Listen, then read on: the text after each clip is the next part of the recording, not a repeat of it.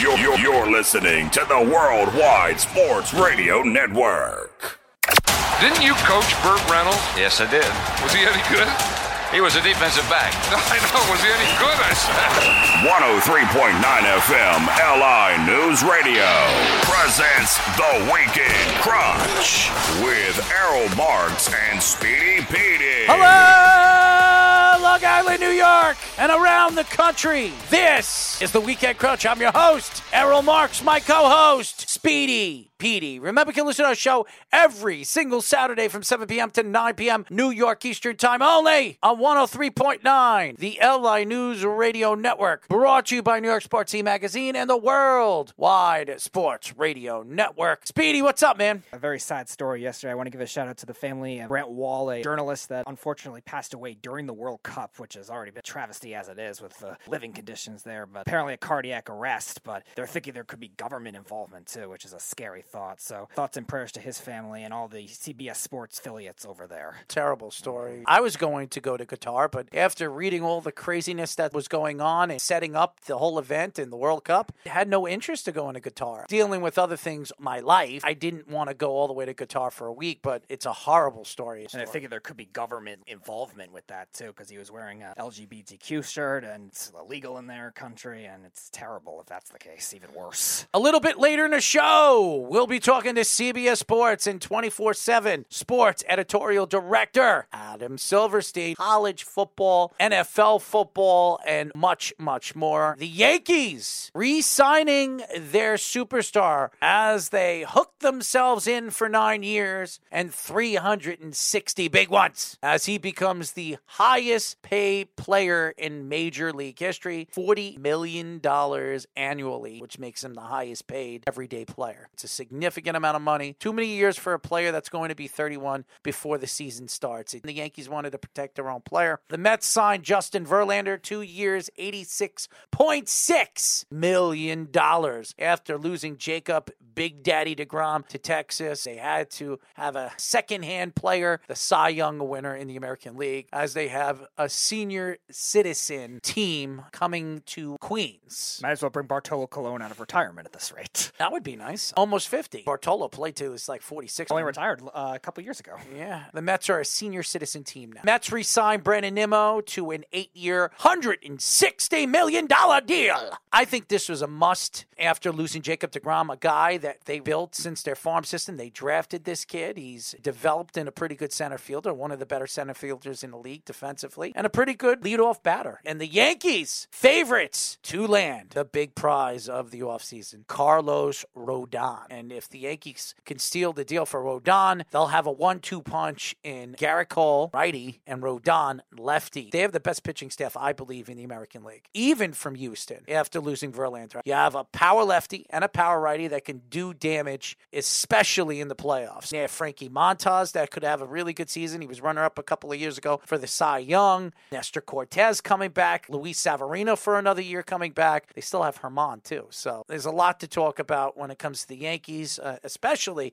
if they land Carlos Rodon. The Jets lose to the Vikings 27 22. Mike White to remain starter versus the Bills. I know the last time he was pulled is when he got hurt last year against the Bills, throwing four interceptions in the first half of the game. Big game for Mike White. It's a big prove it game after losing a game against Minnesota that the Jets should have won. They outplayed Minnesota in the second half of the game. They completely shut down Kirk, aka cousin daddy, and Mr. Justin Jefferson, who has had a very good season, one of the best wide receivers in all of the NFL. He really did nothing. It was great defense the Jets provided in the second half, and they couldn't seal the deal in the red zone. They cannot do that against Buffalo this week because they will eat him up alive. Josh Allen will eat him up alive. He wants this game more than anybody does, especially losing at MetLife Stadium when he believed if he didn't get his arm hit, could have taken the ball all the way down, taken it to overtime, and maybe it would have been a different game. The Giants tie 20 to 20 with the, the Commanders play the Eagles at home this week. If they want to make the playoffs, they need to win at least one of these games against the Eagles. A divisional game against one of the best teams, if not the best team in the whole National Football League. The Bills lose Von Miller for the season with a torn ACL. Definitely hurts them. It puts a hole in the middle of their defense. Three for all picks. As of now, me and Speedy are now tied. Thank you. Bengals. And Moneyline Mania with Chaz, and all three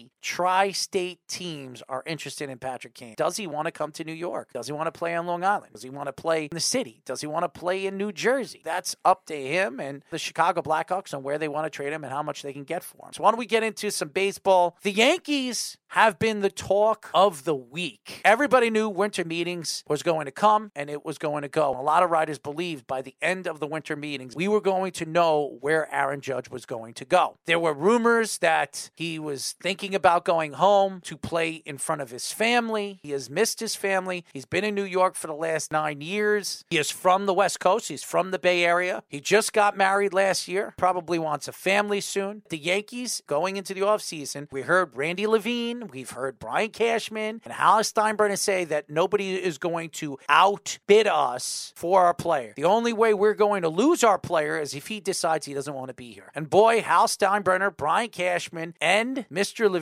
were all right. They didn't get outbid. They matched everything that the Giants were offering him. Nine years, 360 million. It was an identical contract. And Aaron Judge had a choice. Where does he want to play? Does he want to play in New York as a career Yankee? Or does he want to go to a team that he knows nothing about? And that could be on the bottom of the National League with all the talent that there are in the National League East and the National League West. Aaron Judge was the number one priority this offseason for the Yankees. If they lost him, you have to worry about where they're going to find that other player. Are they going to wait until the year after? Are they going to have a chance to get Soto? Do they have a chance to get Ohtani? If they do, what do they have to trade for Ohtani? The Yankees right now want to build around youth, the Volpes and the Perazas and the Cabreras and the Dominguez. They have talent in their farm system that they could build around. We didn't know the farm system was going to bring a talent like Aaron Judge, a brutally strong guy, six foot eight, 280 pounds, could squat almost 600 pounds and bench 350. The problem with Aaron Judge is his size. He is in the prime of his career. He needs to stay healthy. The Yankees need to find a way to keep this guy healthy for the next four years because a nine year deal, you're only probably going to get four to five good years out of it. With a guy with that size, that athletic ability, a five tool player, how is his athletic ability going to stay there? Ask Derek Jeter. Derek Jeter wasn't the same player when he hit 35. Now, Aaron Judge is different. He hasn't played as long as Derek Jeter. Derek Jeter came into the league when he was 19 years old. Aaron Judge didn't come to the majors until he was like 25. Is Aaron Judge going to get the captaincy? Probably is. This story was growing legs because people were saying in his camp that he was unsure, but he was sure it was between two teams. It was between the Yankees and the Giants. But I now believe that he had no thought in his mind that he was going to San Francisco if the Yankees could match what San Francisco was offering him by the years. He had no reason to leave the Yankees. The Yankees are his team. He grew up with the Yankees.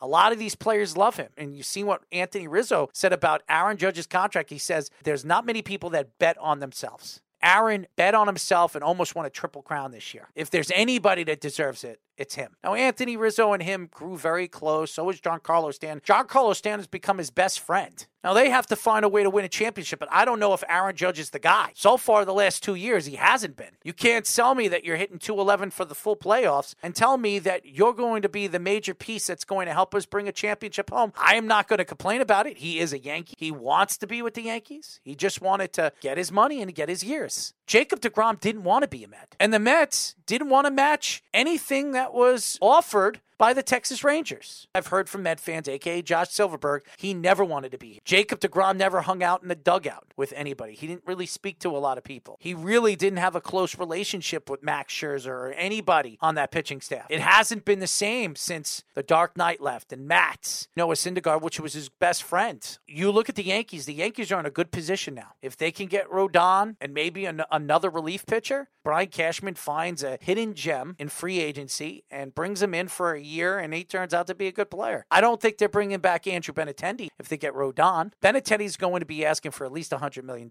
And if they're giving Rodon 30 for 6, that's 180. There's no way they're going to have the money. The Yankees have a farm system. They have Dominguez, who could be up by the end of this year and playing center field, switch hitting center fielder with a lot of power. Aaron will play right field for the rest of his career before they move him to DH, and Giancarlo will be over there and left until he retires. Maybe they move Cabrera over there. Could play multiple positions, and the Yankees have a decent farm system where they can go into their farm system and find players. Yeah, he played four of them last year. Both corner outfield Yep. spots, second and short. So he's definitely capable of it. As far as the relief pitchers, I don't think Brian Cashman wants to go down that road again. They already had too many of the bad contracts before. So I think they just want to do it in house. They want to do it with their young pitchers. They evolved Clarke Schmidt into a reliever nicely. Albert Abreu, before he got hurt, was pitching well out of the bullpen. Michael King was fantastic before he got hurt. Former starter in that system. As far as Judge, yeah, a lot of years. It's definitely a lot of risks. So the Yankees are going to have to manage that, whether it means not playing him in center field as much. Maybe Dominguez, once he comes up, takes over that job full time if he could hit at the major league level right away, which would be a great thing. So Judge can stay in right and can DH. Because Stanton's going to DH as long as he's there. $40 million a year surpasses Mike Trout for the highest average annual value for a hitter. I'm surprised the Yankees, for that many years and that average annual value, was able to do it because Brian Cash has been reluctant to give those longer deals besides Gerrit Cole recently. The Stanton deal was inherited from the Marlins. I thought he was going to go to the Giants too, but the Yankees are going to have to make it I think work. Brian now. Cashman was trying to save his job, and that was the way he saved his job for the fans. Yeah. He wants the fans to leave him alone. He just got an extension to 2026. I love it. Brian Cashman is the best GM in baseball. And for any Yankee fan to sit here and complain about that just shows you how stupid you really are. You have the best GM in baseball, and maybe he's been dry when it comes to winning championships since 2009. It's not easy to win World Series. Look, Philadelphia went to a World Series this year for the first time Since 2009.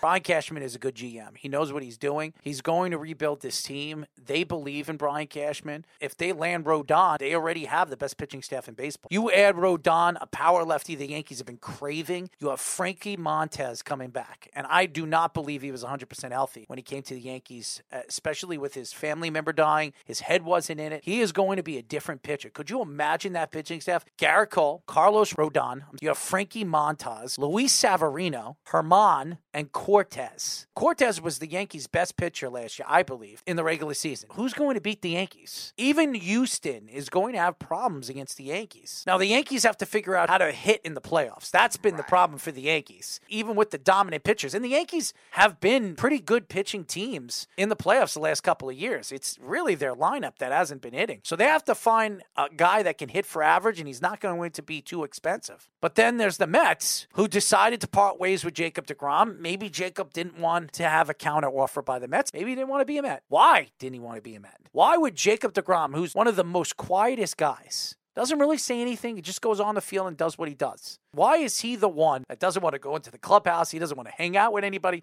He doesn't want to befriend anybody. Maybe because the Mets slapped Jacob DeGrom in the face when they gave Max Scherzer last year the contract that he got when he's a better pitcher than Max Scherzer and younger. And then hearing stories that they were interested in Rodon, they were interested in Verlander. Instead of trying to seal the deal before the season ended with their pitcher, Jacob DeGrom, they decided to say, you know, we'll wait until free agency and then we'll try to negotiate a deal. And what happens? They lose him. He goes to Texas. And who knows what he's going to do in Texas? He might suck. I don't think he's going to suck, but that team's going to suck. But at least they'll give him runs and maybe he wins a Cy Young or two. Congratulations. You'll get two runs of support per game in comparison to the Mets But that doesn't one. that doesn't help the Mets because they bring in Justin Verlander. Yes, he won a Cy Young last year. He's won a couple of Cy Youngs. Good for him. It was the American League in a very poor division. Texas stinks. The Angels stink. Seattle's getting better, a team to be reckoned with this year. But watch, they're going to collapse this year. Who do they have to beat?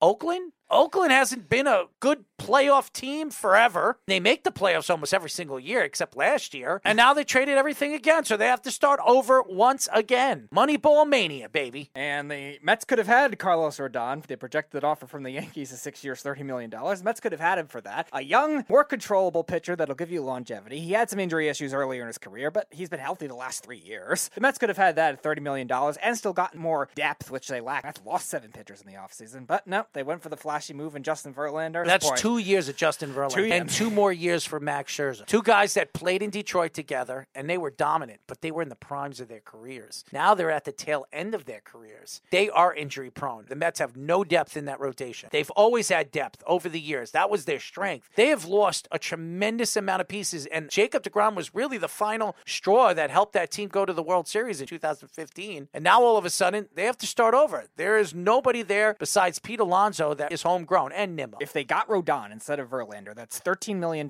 more on average annual value per year. You could have probably brought in one more starter and a couple more relievers. Yeah, I know they traded for one. I like the trade they made with Tampa for Brooks Raley. Meanwhile, now you're at Justin Verlander, $43 million a year. You're already close to the luxury tax as it is. You're going to really have to go dart throwing with the rest of these relievers and starting depth. They're going to have to trust Megill and Peterson to be full time starters. Megill pitched well before he got hurt last year, fine. I like Peterson, but still, they're better as versatile guys. You don't want to have to really just make it stuck on that. And that's a big problem Mets are going to have. Their hitting, I think, is pretty good. They need pitching depth, and I hope they can get it somewhere else because Verlander's getting a lot of money. Kate Upton, Justin Verlander's wife, supermodel, Sports Illustrated supermodel, loves the fact that the Mets overpaid Justin Verlander for two years because now they set themselves up even better as he retires and moves on with his career. Two years, $86.6 million is ridiculous to a 40 year old guy. Doesn't make any sense if you're a Met fan. And again, the Yankees are the favorites to land Carlos Rodon. I think it's a great move by the Yankees. It could put the Yankees right where they want to be. The team to beat again this year, especially in the American League East, which is the hardest division in baseball. And if they add Carlos Rodon and didn't lose Aaron Judge, they're in position to be a dominant force in the American League. When we come back, we will be talking to CBS Sports and 24 7 Sports Editorial Director Adam Silverstein here on the Weekend Crunch. We are back, ladies and gentlemen, as you know. This is the Weekend Crunch. I'm your host, Errol Marks, my co-host, Speedy Petey. Remember, you can listen to our show every single Saturday from 7 p.m. to 9 p.m. New York Eastern Time only on 103.9, the LI News Radio Network, brought to you by New York Sports Team Magazine and the Worldwide Sports Radio Network. Go check out our website at www.worldwidesportsradio.com. Check out our show in the middle of the week live. You can call our show, interact with us, and see our wonderful guests that we have on our show throughout the week. The Sports Loudmouths on Wednesday at 7 p.m. or on Thursday at 9 p.m. They're three hour shows. It's fantastic, it's funny, and it's sports.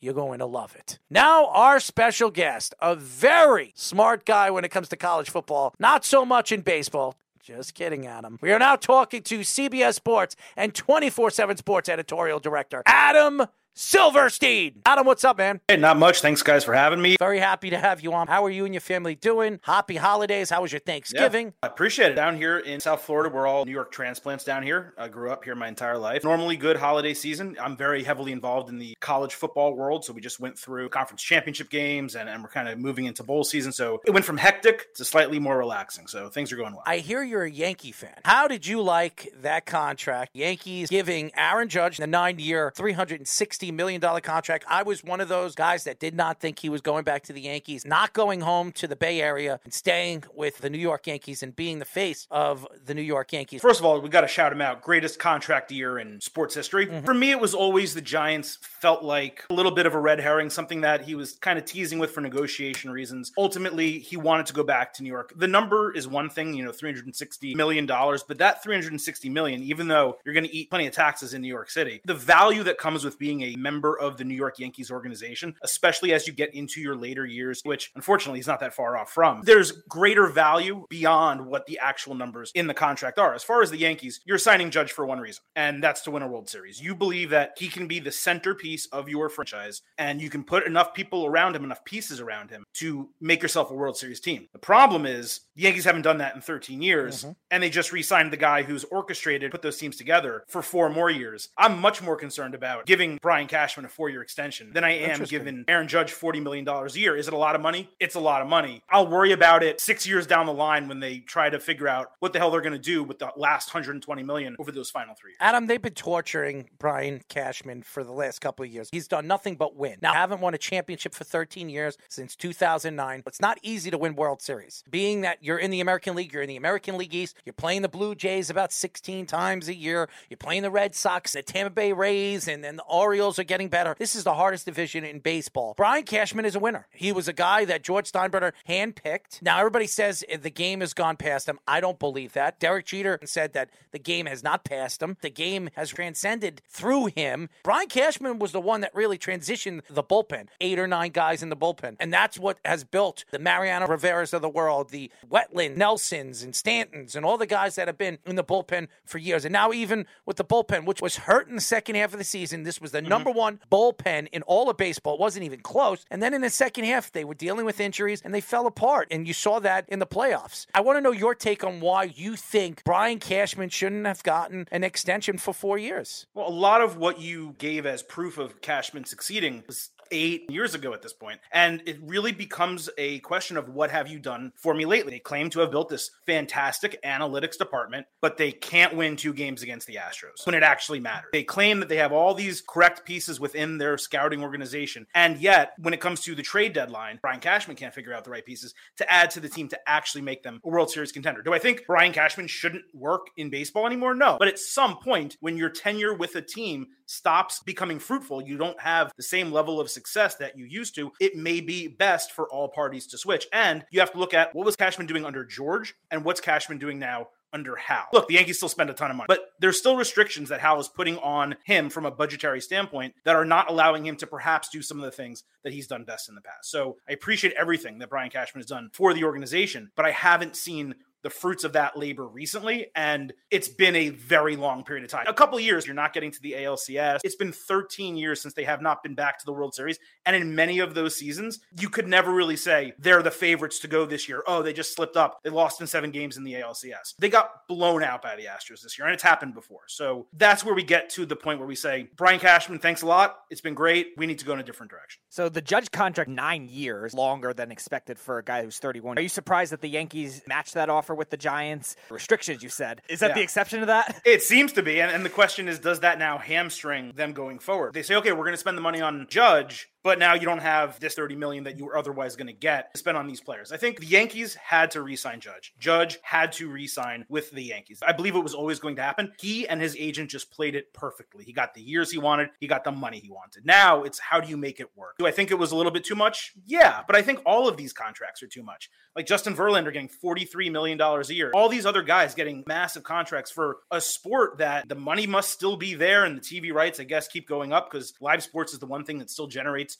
revenue through television. But you look at these contracts and the way they balloon year after year. If you're going to give $40 million a year to anyone, it's a guy who came five points within a triple crown and he has the ability to maybe not perform at that same level for the next nine years, but probably for the next four or five. That's the guy you give that kind of contract to. We are talking to CBS Sports and 24 7 Sports editorial director Adam Silverstein. The Yankees are still in it for Rendon. They're the favorites of getting him. He grew up a pinstripe fan. I don't know if that's going to sell to him. The Yankees wanted five years, 36 million instead of six or seven, I do believe he's going to get close to six, seven years. This is a power lefty. They're hard to find, and lefties usually last longer than righties. When you look at the Yankees as a whole, they're probably going to have to keep Donaldson because he was horrible last year, and nobody's going to want that contract for another year. The guy that really stands out that you can trade him where he could be worth something is Gleyber Torres. And Gleyber Torres did not look good in the playoffs. Good playoff hitter his whole career, but in the ALCS, when the Yankees needed him the most and the Yankees got the lead game four, he absolutely choked and he made a lot of mistakes, defensive errors. This guy went from shortstop to second baseman. He doesn't know his position, just like Gary Sanchez doesn't know his position. What do the Yankees do? Do they trade him? They've got Peraza, they got Volpe coming up, they have Cabrera that can play multiple positions. They have a bunch, a slew of great young players. Do they trade Gleyber Torres this offseason? I think it happens either this offseason or at some point in the season before the trade deadline. You're at a position where you're the Yankees, where you're simultaneously trying to justify this judge contract and say we're trying to win now. Yet you have those two prospects. And you're like, we got to get them up to the roster and we got to get them playing on the field. Second base, shortstop, you can move guys around. Those guys are talented enough where they can figure it out at one of those positions. I think you probably say, let's go into the season with him. If he starts hot, then maybe a couple teams are interested. We sprinkle him out there and we try to bring these guys up. They have to fix basically the entire left side of their infield and their outfield. They need a left fielder, they need third, short, and they need pitching. And I don't know that they're going to be able to get all of it in the offseason. So I focus on the pitcher. I get a batter. I re-sign a couple guys, Benintendi maybe, and then I look to trade him during the season. I don't know that there's enough interest right now. They're right now the favorites for Carlos Rodon. Do you see that kind of thing being realistic with the Yankees right at the brink of the luxury tax, or do you see maybe a trade more likely, like with the Brewers pitchers? If George owned the team, I would say, of course they're getting him. But with Hal, I don't know what those conversations are with Cashman. It's like, yeah, I need that ninth year. We got to go to 40. Your limit's here for the next free agent you want to go, whether it's Rendon or whether it's someone else. But if they want to win, and some of the moves they've made over the last couple of years, they aren't necessarily taking the steps that they would have under George to go out and win a World Series. If they want to do that and they want to say, hey, we signed Judge, we're going all in, then you sign them. One way or another, I think the Yankees are going to get him. He's seeking a six year deal. A lot of people are saying the Yankees are the favorites of getting him. There's a lot of smoke. Yeah, yes. And usually when you hear that, it means more than likely that could happen. Except for Aaron Judge and the Giants. Now, the Rangers got Jacob DeGrom. A lot of Met fans were very upset about this. Now I'm hearing that they're also in on Carlos Rondon. If this happens, are they a contender this year? With Semien, who didn't have a good season last year, they added the star shortstop, and now you add Jacob DeGrom and now Carlos Rondon. You have a pretty good one-two punch, good pitching staff. They could be contender in a division that only has one team, the Astros. Everybody keeps saying Seattle. Seattle has to prove it two years in a row. Mm-hmm. I know everybody loves this Castillo kid, but two years ago in Cincinnati, he was horrible. He had a great year when he was traded to Seattle. We'll see what he does with this new contract. Where do you see this American League going? I like Houston. Probably need to come in as the favorites. Regarding the Rangers, they were 35 ish mm. games back of the Astros last year, and having to play them that frequently. You want to talk about the AL East? I'm not saying the West is comparable historically, but you have Houston at the top of the division. You have Seattle sitting there. How much better are the Rangers going to get in a win loss Mm-hmm. situation, adding those names and hoping they all come together in the same year. You even look at the Yankees, you add A Rod to the team. You don't win in year one. It takes a while to kind of get all those pieces together, figure out how you want to build your lineup, build your rotation. I do think the Rangers have an opportunity to make drastic improvements, as they should, given the names that they added. Are they going to be a contender right away? Probably not. Let's get into college football. The championship games were very surprising. TCU loses a game mm-hmm. where a lot of people thought they should have won against Kansas State. Lucky, even though losing one game, they were undefeated all season long. They beat three top 15 programs, and that's probably why they're in this 14 playoff. and then USC, who I believe has the Heisman Trophy winning Caleb Williams, who played on one leg in the second half of the game. What an unbelievable showing for him. And it only mm-hmm. helps him next year if he can win back to back Heisman's, and he'll be the number one pick next year, no question. USC falls out, they lose, and then you have Ohio State. Somehow they sneak in, and mm-hmm. they have a very good chance right now to go into this game against Georgia. Everybody has Georgia winning it. They're the head favorite to winning the whole thing. Do you think Ohio State deserves to be there, one? And two, do you think they can compete with Georgia and beat Georgia in a big game. Do they deserve to be there? Absolutely, they do. When you look at the way the college football season unfolded, there were three undefeated teams all the way until the last week of the season. Two of them remained undefeated. So you have Georgia and Michigan. They're in the playoff, no question. TCU is the third. They lost in overtime by three. You have this quarterback, Max Duggan, who anyone who watched that game knows that guy spilled his guts out on the field. No air left in his body. And you're on the goal line and he doesn't touch the ball. They should be undefeated, but they go into that game with as good a season almost as anyone else. The only other one loss team in FBS football is the Ohio State Buckeyes. Their only loss is to the number two team in the country, Michigan. So do they deserve to get in? They absolutely do. Ohio State entered the season for many, they were the favorites to win it all. They had an absolutely incredible wide receiver room, a great running back room, a player who many thought could be the Heisman Trophy winner in CJ Stroud, definitely a finalist and well deserving. He had a fantastic season. But now, as this year kind of progressed, they lost their number one receiver, they lost their number one running back, and they're still electric offensively, but we saw some of those holes, especially on the defensive end of the field, up against Michigan. So do they deserve to get in? Yes. Can they beat Georgia? It's going to be tough. Georgia is defending national champions coming into this. Still have a stellar defense despite losing 15 players off their hmm. national championship team last year. Most of them on the defensive side of the ball. A ton of them in the first round. Stetson Bennett, people like to clown on this guy. He's a walk on. He only got the starting job because other people got injured. Meanwhile, he won a national championship last year, and the guy's slinging it like all hell this year. So Georgia deserves to be the favorite. They deserve to be the number one seed. Ohio State is a live dog in that game. They absolutely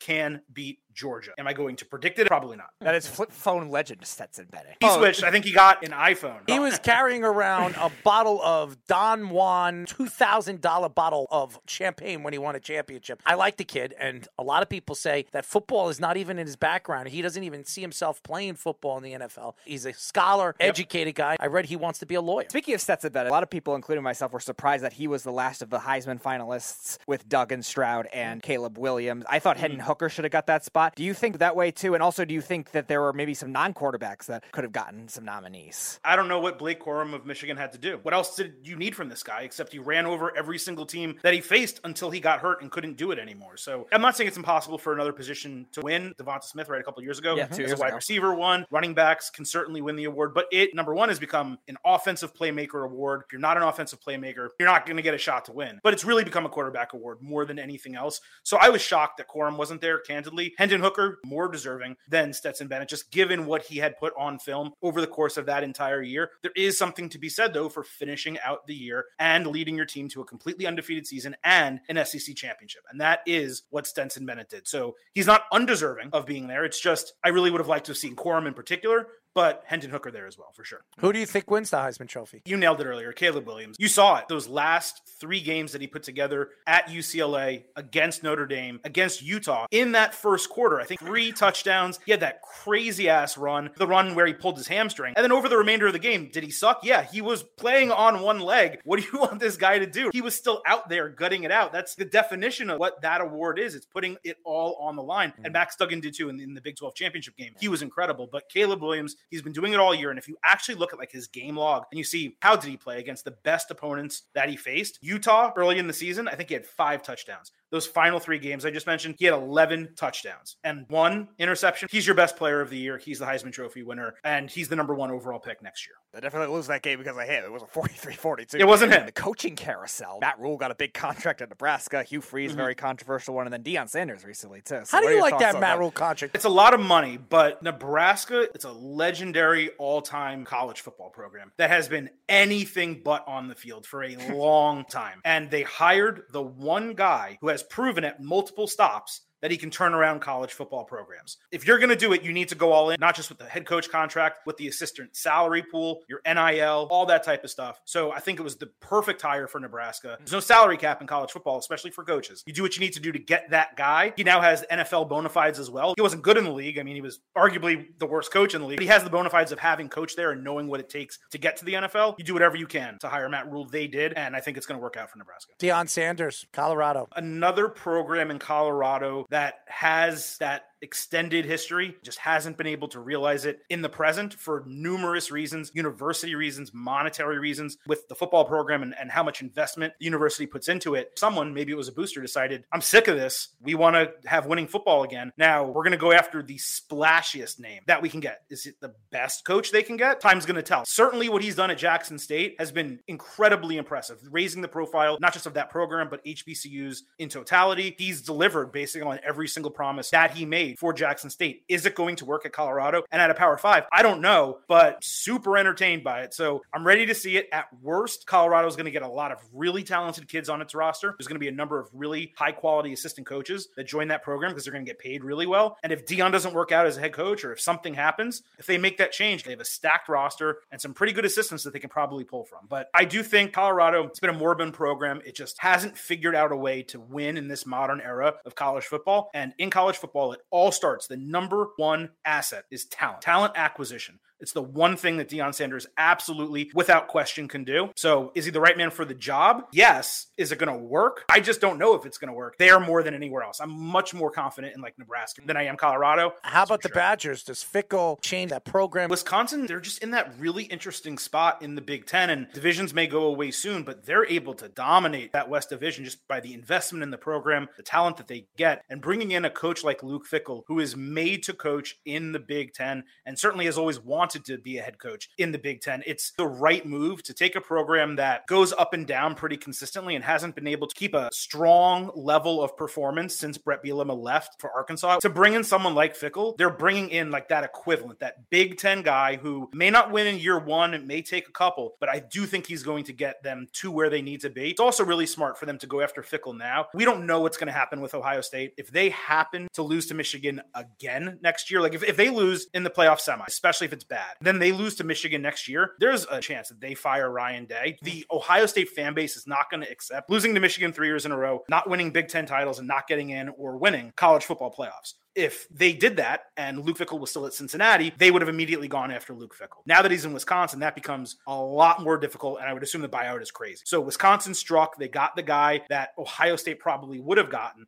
And it should work out pretty well for the NFL now. We saw two quarterbacks get hurt this past week. Jimmy G, not a season ending injury. He might come back maybe in the second round of the playoffs. And then Lamar Jackson. So, what are your thoughts on the injury impact for those two teams, both contending teams? Brock Purdy, I'm a Dolphin supporter. I live in South Florida. So, I was on the losing end of that game and I saw what Mr. Irrelevant Brock Purdy did to a Dolphins defense that isn't great by any means, but isn't bad. Relatively tore him apart. So, I think San Francisco, plus the way they run their offense through the running game and they use Deebo so creatively, they have Christian McCaffrey. They have so many great pieces from a playmaking standpoint. George Kittle, that if you need to bring in a different quarterback, whether it's for four weeks, apparently Garoppolo can come back in seven or eight weeks. Who knows if San Francisco will even be playing? But if you need someone to come in and manage a game and you have those pieces with a creative coach like Kyle Shanahan leading the charge, then I liked what I saw from Brock Purdy. Dolphins probably didn't watch any film on him, but still, I liked what he did. The Ravens and Tyler Huntley stepping in for Lamar Jackson. Lamar's been falling off the last like six weeks. He's just not getting it done, and their offense seems to be stuck in a rut. So bringing Tyler Huntley in certainly isn't going to make it any better. I don't think it's really going to make it that much worse. The Ravens' prospects in the playoffs or doing anything this year, whether it's with Lamar, whether it's with Huntley, I don't know that they're that great. San Francisco, I think they're going to be okay. I don't think Purdy's going to suddenly steal the job from Jimmy G, but he proved capable in his one opportunity so far. And They have those other pieces where you say, hey, how big of a deal is it with their defense being as great as it is and those playmakers? Purdy can win a lot of games with them. The Jets have been a talk of the town ever since Mr. I'm going to be taking receipts spoke out. This team has figured out how to win. This defense has been one of the elite defenses in the league. Offensively, it didn't work out for Zach Wilson. The Jets should have him as the backup. He should not be sitting on the bench because it makes him look bad. It makes the organization look bad. And Flacco, the old man that he is, he should be sitting on the bench and being the quarterback somewhat coach. Mike White's looked really, really good in both those games. He's heading to Buffalo. The last time we saw Mike White play Buffalo, four interceptions. Is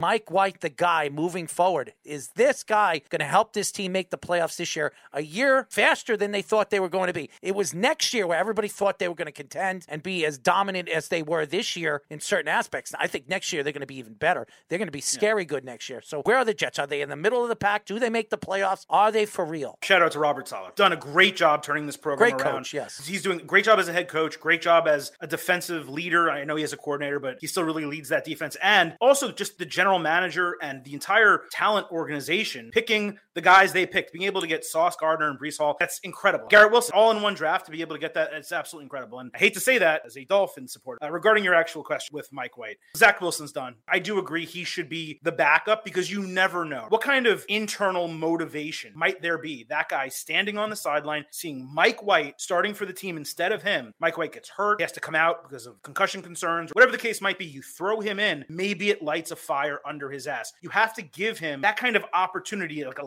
last ditch type of situation to say, hey, we're not going to completely give up on this guy yet because Joe Flacco being in that spot isn't doing you any good. And I don't necessarily think Joe Flacco is about to go out and do better than Zach Wilson would be and, and take you to the playoffs or anything. Regarding Mike White himself, he's a backup quarterback in mm-hmm. the NFL. He's not a starter. The Jets have a lot of great pieces. Their number one concern going into 2024 is finding a starting quarterback, whether that's through trade, free agency, or the draft. They need to do that. Mike White, can he get them to the playoffs this year? He has that dog in him, right? He's not scared to throw the ball down the field and try to make some plays. However, in some games, that leads to 325 yards, three touchdowns, and a pick. And in others, it leads to 300 yards and four interceptions. You're not going to win against quality teams if you have a guy that's going to make mistakes to that level. I think we have six games of evidence, and it's yeah. a mixed bag. Two really good games for games that look like a backup NFL quarterback. I think it's three and three. That's fair. Even last game against Minnesota, the Jets should have won that game. It was just bad play calling. I do not like Mike LaFleur. He has made a tremendous amount of mistakes. How many times were they in the red zone against Minnesota and they were on the doorstep to put the ball in the end zone and they couldn't do it? They're on the one yard line and they decided to throw it three times. It reminds me of one guy, the same guy that he worked under, Kyle Shanahan, didn't win as the offensive coordinator for Atlanta. Thank you to the Patriots. And then did the same thing against Kansas City in the Super Bowl when they were up by 10 with six minutes left against the Kansas City Chiefs. He stopped running the ball, his strength. The same thing with Mike LaFleur. What is it with these guys? It doesn't make any sense. And it's not just NFL, it's college TCU, Sonny Dykes, CBS Sports Coach of the Year. Everyone's giving him huge praise. Max. Duggan dominating the entire game. They get to the goal line in overtime. They have four plays. This guy who is a running quarterback. What's the most successful play? Quarterback, quarterback sneak. It converts all the time. They're on the one or two. He didn't touch it at all. Do a bootleg, maybe throw it, anything. They didn't give it to him. So you can be the greatest coach, and it's NFL and it's college. It doesn't matter. You can be the greatest coach, makes genius play calls all the time, and yet you do things like that. You do the Pete Carroll where you throw on the goal line for some reason, even though you have Marshawn Lynch, the best running back in football that year. You have a six foot five quarterback that all he had to do was reach over the defensive line, and you decide to throw the ball three times. If I was Robert Saleh, I'd kick down my desk. I'd have Mike LaFleur in that room, and I'd sit him down like a little baby and say, I'm going to send you with your Pampers back to your brother. Figure this out. We're better than this. We should have beaten Minnesota in Minnesota. We should be heading back right now to Buffalo, excited, being eight and four and ready for first playoff berth since 10 years ago. It's the longest playoff drought in the whole NFL. It makes me sick to my stomach. I cannot sit and watch this offense anymore. And if they do that in Buffalo, Buffalo will eat them apart. And by the way, Von Miller's out for the season. So that's good news for the Jets. And the Dolphins. That could hurt the Buffalo Bills. I think it's going to hurt the Buffalo Bills because he has been the more dominant piece for their defense. Without him, you're depending on young players to get at the mm-hmm. quarterback. The Jets have a veteran offensive line. Herbig, Duane Brown, Fant, McGovern. They're all veterans. So they know what to do and they know how to pass block and protect their quarterback. So he doesn't bode well. A lot of people think that the Jets can't go into Buffalo and win. This is going to be a very close game. And Josh Allen isn't 100%. The Bills, they have that level of talent and they have a, a great coach. Should be one of those top two or three teams in the AFC. And then Josh Allen gets into the red zone or there's a situation where they need to make a comeback and they're just not necessarily able to finish it off. So the Bills, I don't want to say they're fool's gold. They're fool's gold. I just don't know the Bills have what it takes to go through the playoffs and get to the Super Bowl the way they're currently constructed, with the way in particular that Josh Allen is playing. We've seen bad Josh Allen. He made a great play on Thursday night, running to the sideline. Unbelievable. Crazy throw for that. It was great. It was the best red zone play he's made of the entire season. The four prior weeks, he's turned the ball over like six times in the red zone and he just keeps coughing it up. And you know how I know that? Because I bet on the Bills a lot and I lost a lot of money doing it. And they shouldn't be losing those games. You have the Chiefs, super talented. The Bengals seem to be figuring things out. I am going to shout out the Miami Dolphins. It was a hiccup mm-hmm. against the 49ers, but they've been playing incredibly. I think they're built really to take down the Bills. They do a lot of things that the Bills aren't really able to defend. And with Von Miller out, having Eric Fisher that they just signed and Terron Armstead, if he gets healthy, having those two veteran guys, all of a sudden the Dolphins look like a potential winner of the AFC East. And the Jets are right there too. So the way the end of the season transpires, I don't necessarily think it's going to be the Dolphins and Jets with the Bills falling off. But I do think that the Jets have a chance to win any game. That All three teams are making the playoffs. The issues that they have. Eric Fisher's very a good possible. signing because he's got a lot of experience too with the Chiefs. That could definitely. I couldn't even believe playoffs. he was available. Yeah. I was very excited. About yeah, that. he had a bad year last year with the Colts, so nobody wanted to sign him, and Miami gave him a shot after that. They're in dire straits. Who's more I was, motivated? I was. I was very concerned with their offensive line at the beginning of the season. I didn't think the Dolphins would make the playoffs. I had them under 500, oh. and their offensive Listen, line man, has been very I, good. There was no expectations of anything yeah. for me to start the season. It's very interesting to be a Dolphin supporter here in South Florida, a team that has not given us hope for an extended period of time. We had the Wildcat year, and that was cool. But yeah. to want to talk about fool's gold, that was fool's gold. and we've had a couple players here and there that mm. you can get excited about, but the whole thing hasn't really come together. I think this is the first time the Dolphins have the quarterback and the coach. Mike McDaniel is that dude, and I think everyone's just super excited what the potential is for this team. There were no expectations to do much of anything this year. They almost seem like a surefire playoff team, maybe even a team that's almost certainly going to get to the second round. And then you say, what about year two with all these guys?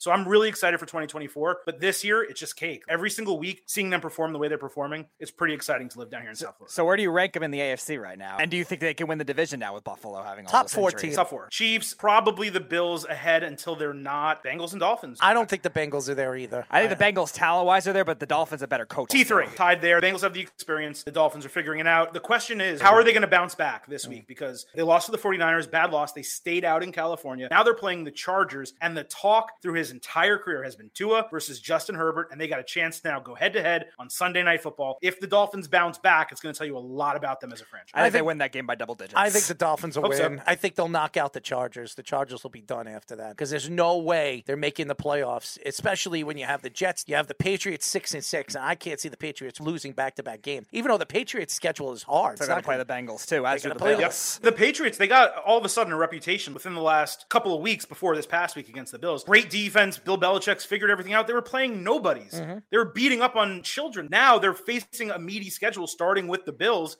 and you saw what happened. They got They exposed on would've- Thursday. I don't think the Can't be that Patriots are if they anything. They would have the never Bears. beaten the Jets if they had a quality quarterback throwing the ball. If they had Mike White throwing the ball in that game. And I feel bad for Zach because I think the Jets haven't done him right. They didn't put the right offensive coordinator. I would have reached out to Kurt Warner. I would have reached out to one of these ex quarterbacks, Hall of Fame quarterbacks, and say, come on the sidelines, help our young kid figure things out in his second year. We need this kid to figure it out. And he just can't. He can't comprehend. And maybe it's his ADD. It's too hard to understand, which I've heard about Kyle Shanahan's offense. So many moving pieces. It's not like what he did in BYU. Spread the offense and throw the ball down the field. He played crap in BYU. He didn't play in a top end division like Justin Fields or Trevor Lawrence. I don't think the Jets are giving up on him. It would make them look really bad as an organization if they do, even though they're winning and they have the team to build around. I believe, even if they make the playoffs with Mike White, Mike White is a free agent. Somebody's going to bring him in. Bring in a veteran guy, Derek Carr, Jimmy Garoppolo, that can help this kid sit him on the bench for the next two or three years. He's young enough. Everybody is reading his first read. This team is good enough to be a top three team in the AFC. If Zach Wilson could actually figure things out, use your legs, look down the field. You got players that can move, and then you have to hold the ball seven seconds to make a play. I'm even smart enough to say there's a check down right over there. You can't even throw a short pass because you're too jittery. Sniff some cocaine. Ask Lawrence Taylor for an eight ball. Watching this team gives me agita. Mike LaFleur, get your head out of your ass. Take your head out of your brother's ass. You're finding out what Matt LaFleur is as a head coach. Aaron Rodgers don't have weapons to throw at. You're depending too much on Aaron. You're a terrible coach, and you're not going to win. Robert Saleh is actually a really good coach. We really appreciate you joining us. Got to experience a lot. You can see my feelings about this team. What you just said about the Jets, I have said in rants watching Dolphins games for the last 10, 15 years. Jets fans and Dolphins fans, we hate each other, obviously, good natured rivalry. But if anyone understands each other, it's us. You guys are the collective group of the Adam Gase therapy session. Just your quarterback, if they could find a way to protect that guy and he doesn't get hit and they don't lie about him not having a concussion, it was a backache. I don't know that it played out the way a lot of people want to assume that it played out. What happened the following week with mm. Teddy Bridgewater, where he was disqualified from the game for getting hit and standing up, and they said he was wobbly, there was some punishment from the NFL on that. I don't necessarily believe everything about Tua that some want to put on that situation. The Dolphins, as long as they protect Tua, there's a clear difference the way he plays when he has time and when he doesn't. And we saw he did not have time against San Francisco. I love your coach, those- Mr. Smurf, man. It's so funny when they have the ladder that he has to climb when he gets up to the podium. And then when he stands next to his players, they tower over him. They all have to go to their knees when he's talking to them. He's a conductor. They're so small. Maestro. They stand on a box. Maestro McDaniel. Thank you so much, Adam. We really appreciate you. Appreciate you guys having me. Thanks so much. The great, ladies and gentlemen,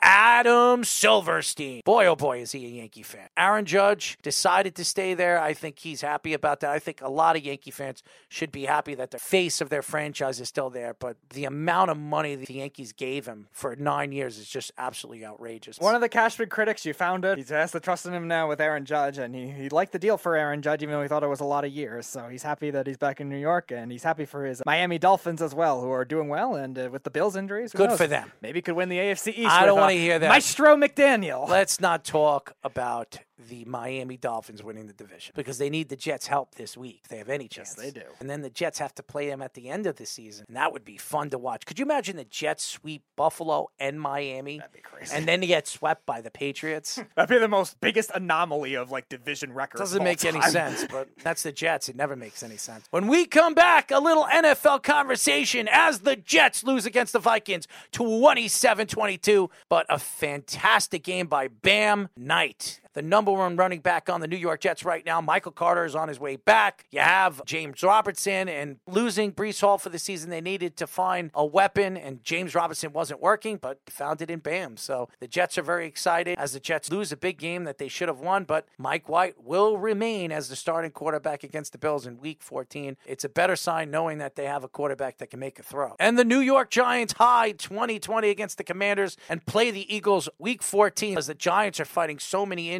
right now, but Daboll is gluing this together with Saquon Barkley just killing everybody and Daniel Jones figuring things out later in the season. So that's a good sign for the New York Giants. So when we come back, we'll get into the Jets and the New York Giants here on the Weekend Crunch.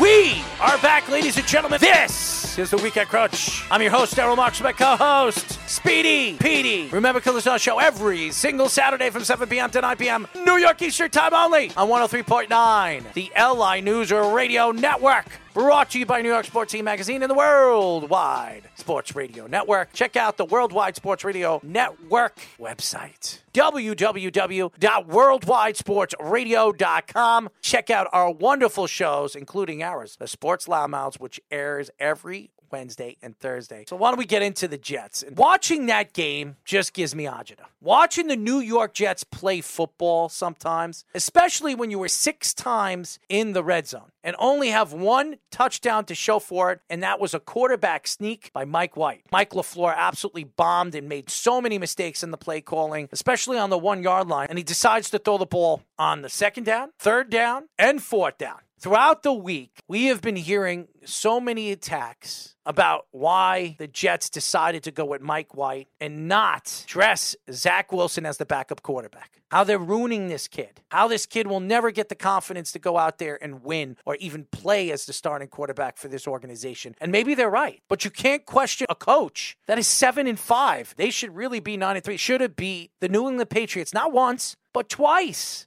the confidence level for the New York Jets is so very high. There was a story coming out about Garrett Wilson, how special he is, and Sauce Gardner and Robert Saleh said these two guys are not only special, these guys are elite. How many times have we heard that the Jets have elite players at multiple positions? Breece Hall was on his way to win Rookie of the Year. Now Garrett Wilson has a chance to win it, as he was Rookie of the Week. And you wonder what this Jet team is. And I don't think they're going to win this year. Now, I could be wrong. We've seen crazier things. Ask the Bengals. They didn't win, but they were right there in the Super Bowl. 49ers, too, when they made it three years ago. They were coming off a 3 and 13 season. The 49ers had Jimmy Garoppolo for the Bengals, Mr. Burrow. The Jets don't have that quarterback. Now, is Mike White the next coming? I don't think so. Do I think he's competent enough to win for the Jets? Absolutely. Nick Foles won. Why couldn't he? I think he's a better player than Nick Foles. Maybe he gets hot. Maybe he takes the Jets all the way to the Super Bowl. Who knows?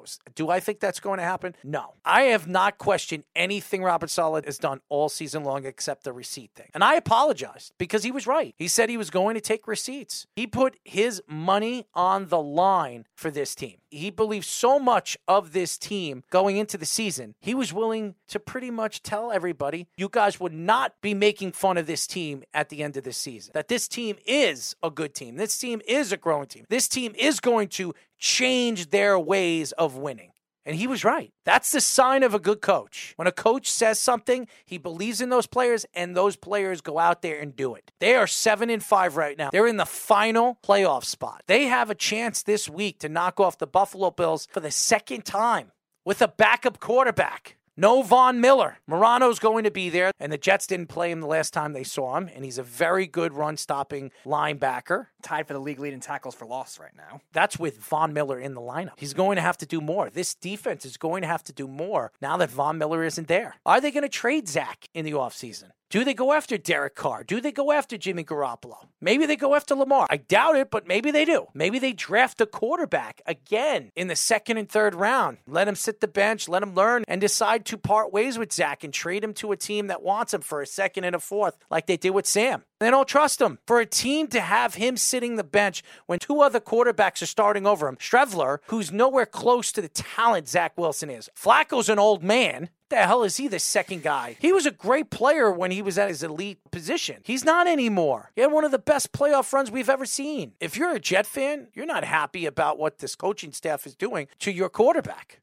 And you nailed it earlier. Michael LaFleur, I don't know what he's doing in that game. When he started calling plays once they cross midfield, I don't know what he's doing. This is a team in the Vikings that has a secondary that's older, and you're not getting these players more in motion. Yes, Corey Davis had a nice game, but he's not the receiver to be able to use in that situation. Garrett Wilson did his thing. Tremendous. Rookie of the week, eight catches, 162 yards. It's Elijah unbelievable. Moore. Where's Elijah Moore? Where are these running backs that are so shifty? Why are they not getting involved in the receiving game? Yes, the Vikings stopped the run. Why are these guys not being used as receiving backs? You have to spread these guys out. The Jets' offensive line actually played very well for most of that game. The Vikings still were able to get a pass rush later in the game because they weren't worn out because they weren't running the ball. Mike LaFleur, between the balance and between the questionable play calls in the red zone, they throw a fade on second down at the end of that game. Garrett Wilson, if you want to criticize him for one thing, it was his size coming in. You're going to put him against a bigger Patrick Peterson and trust him to win on one on one matchup. A veteran corner, a bigger corner, usually going to win that kind of thing. Why not put him in motion? Do a screen pass, do a double move or something like that to get inside and get open. As far as Zach Wilson, yeah, I'm surprised too that they wouldn't dress him at all. Even if they kept Flacco too, have dressed three quarterbacks. I think that's the only mistake they have done to Zach Wilson. He should Okay. be the backup quarterback. If mm-hmm. Mike White is horrible, they bring Zach Wilson in. But you have him sitting the bench. If Flacco gets hurt, you have to see Streveler. How do you do that? You're a journeyman CFL quarterback that is a higher ranked quarterback than you are, and you were the second pick in the first round. It's a horrible move by the Jets. It makes the Jets look really, really bad as an organization when it comes to drafting quarterbacks. Now, they're winning, and they're still in a position to make the playoffs. So the Jets are trying to do what's best for the organization. But are you going to sell to the fans after you decided to part ways for the second half of the season with your starting quarterback? Are the fans going to like to see Zach Wilson next year when he's on the field and he becomes the number one quarterback for this team again? No fan is going to want to sit there and see Zach Wilson behind the helm when we already know he lost his job to a backup quarterback, a journeyman backup quarterback that was drafted by the Cowboys in the fifth round. There's no sense in not dressing him. Yeah, if you want to dress three quarterbacks, dress three quarterbacks, but let him have a chance to play if Mike White gets hurt, or maybe he has that four interception game. That's something that could spark his confidence again if he comes into the game and does something. Yes, Mike White is going to remain the starting quarterback As well really as he bad. should. He threw 369 yards in that game against the Vikings. Yeah, he had mm-hmm. an interception on the first Yeah, drive. two That's of fine. them. And Second both one- of them weren't his fault. Yeah, the second one, at the end of the game, you have to take a chance in that situation. The first one was batted in the air. if Mike White does have that downfall,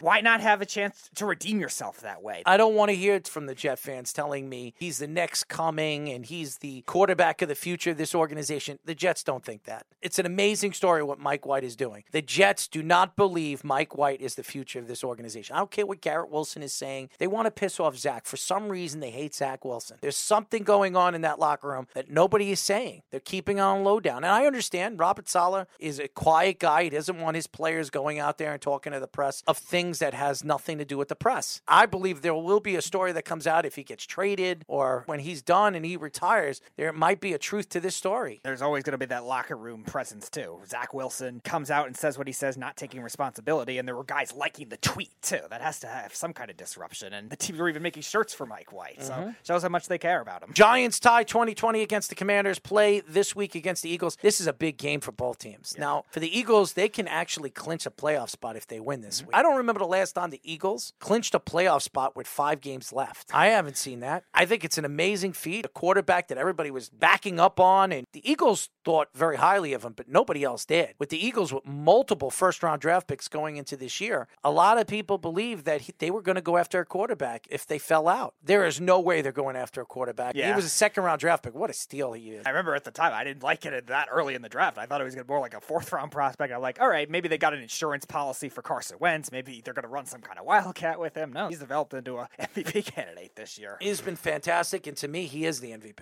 He is the best player in the league right now. It's insane what he's done also with rushing yards and passing yards the next week. Tennessee took out the Great run. arm, accurate, can run the ball, squats 600 pounds. He's strongest quarterback in the NFL. There's no question. And he had to really figure out how he could become an elite player in the league in the offseason. And he worked and he pounded it out. And look at the player he's turned into. It's fantastic with the weapons that he has around him and A.J. Brown and Smith and the running game, the three headed monster they have over there, and a great offensive line. They're unstoppable and they're going to be very hard to beat. And it's going to be very hard for the Giants who have a banged up secondary to be able to contend with that receiving core too, because they got Brown, they got Smith, they got Quez Watkins, who's a good slot receiver, multiple pass catching running backs. The Giants with the banged up secondary really just haven't been the same. Julian Love has to do everything; he's out of position all the time, and their pass rush has not been the same either. And it'll be hard against this Eagles offensive line, and also quarterback of Jalen Hurts that runs well too. He rushed for 125 yards and a half against the Packers. And the Bills lose Von Miller for the season, torn ACL. That bodes well for the Jets. It bodes well for the Miami Dolphins and also the New England Patriots. So losing a significant defensive piece like that, there is no way they're going to be able to replace him. So it is going to hurt their defense. They have one of the best defenses in the league, and with Von Miller, they have one of the more elite pass rushing defenses in the league. And the Jets could take advantage of it. Very interesting moving forward. So, Speedy, you ready for the three fall picks of the week? Yes, so let's start with the Minnesota Vikings at the Detroit Lions. 51 and a half, the over under for this one. This is a interesting scenario because the Lions are actually home favorites and a lot of our betting guys will tell you not to bet that kind of thing. So I do think it'll be a close game, but I am going to take the Vikings in this spot. I'm definitely going to take the over. I think this is a high scoring game. Lions defense, they play better in recent weeks, but they have struggled. But the Lions offense has picked it up recently, and D'Andre Swift is kind of healthy more than he was in week three when they first played. So I'm going to take the Vikings. I think it will be close. I'm going to take them on the over. Yeah, I like the Lions in this game. What we've seen over the last couple of weeks, team dominance. They're running the ball, they're throwing the ball. Browns becoming a star. Now they have Williams coming back. Jared Goff is throwing the ball very well. The offensive lines kept him on his feet, and the defense has looked a lot better. Shout out to Campbell and that coaching staff. They've been fantastic over there. I like the Lions in this game on the over. Eagles and Giants. The over under is 45. I am a Giants fan, but I am not optimistic this week. Three of the last four games teams have been able to take out Saquon, and the Eagles just took out Derrick Henry last week. So that's not a good sign for a Giants offensive line that's getting some pieces back, but is still not 100% healthy. The secondary is all banged up, and Jalen Hurts is playing like the MVP of the league. I think this is a blowout. Give me the Eagles on the over. Yeah, I like the Eagles too. The Giants, I know they're at home, but I think it'll be close, and I think it'll be on the under. I don't think they're going to be able to score as much. It's going to be cold. I believe that the Giants are not good enough to stick with the Eagles because the Eagles have so much talent from their offensive side to the defensive side, even special teams. One of the best special teams in the NFL. So I like the Eagles in this game. I think the Eagles on the under. Last game, the Tampa Bay Buccaneers and the San Francisco 49ers, 37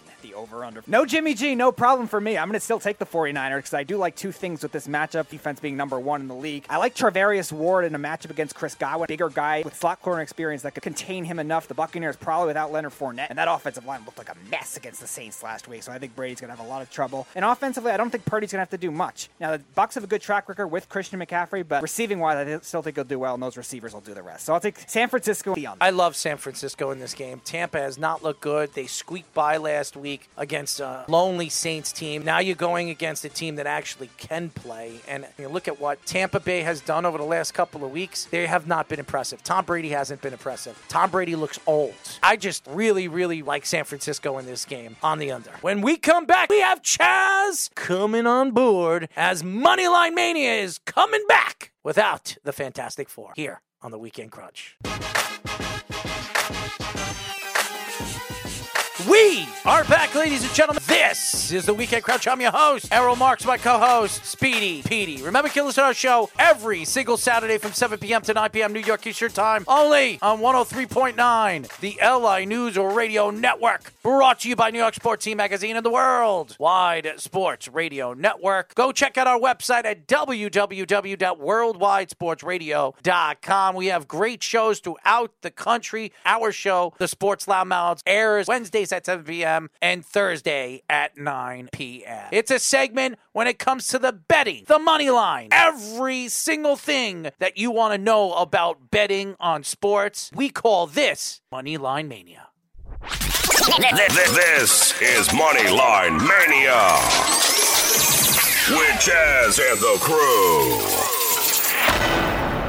Chaz, Chaz, Chaz, after the Fantastic Four was on last week, now it's just you, my friend. How are you? I just pointed next, next, because those guys are good. We had Jonathan, John, and Wes. So Jonathan is the number one guy on a website. This is a website that sells picks. And then John from GMF Sports was a New York kid that went to Vegas figured out how to bet good, and that's what he does. He makes his money betting, his second income. He does the contest, so he's a proxy, and he has guys that give him money for plays. And then Wes is a very astute money guy, and he falls right into the numbers with him. Wes is Wes. Oh, worldwide Wes. There's no show out there like Sports Betting Weekly where for an hour a week we sit on the internet, pick games that are happening right now, and give you plays that are happening right now. You gave me a block of commercials. It's like three minutes long. We give out the play, we come back from the commercial, it already cashed. Because in hockey, you could say it's already a goal. It's going to be two and a half goals for the third period. Bada boom, bada bing. In hockey, you could score. What the other day they scored what three times in a minute? Toronto. Well, you know what? When you're a sports fan, you pay attention like that. What happens is in soccer, you can't benefit there because in soccer, live action, they hold your bet for 35 seconds. I had at least three or four times this year where they kicked my bet out and I said, son of a I knew it. And I go to this game and I open it and there it is. The thing that I was betting happened. You know, they don't do that in hockey, but you got to pay attention because the lines come on quick. They'll slow to adjust right after a goal. There'll be a period where they'll say no action. They take everything off the board, OTB, and then they come back. I always thought they're so bizarre that the same initials that can mean off track betting mean off the board. Bogaerts is now a Padre. It doesn't make any sense. They're overpaying Tatis $300 million.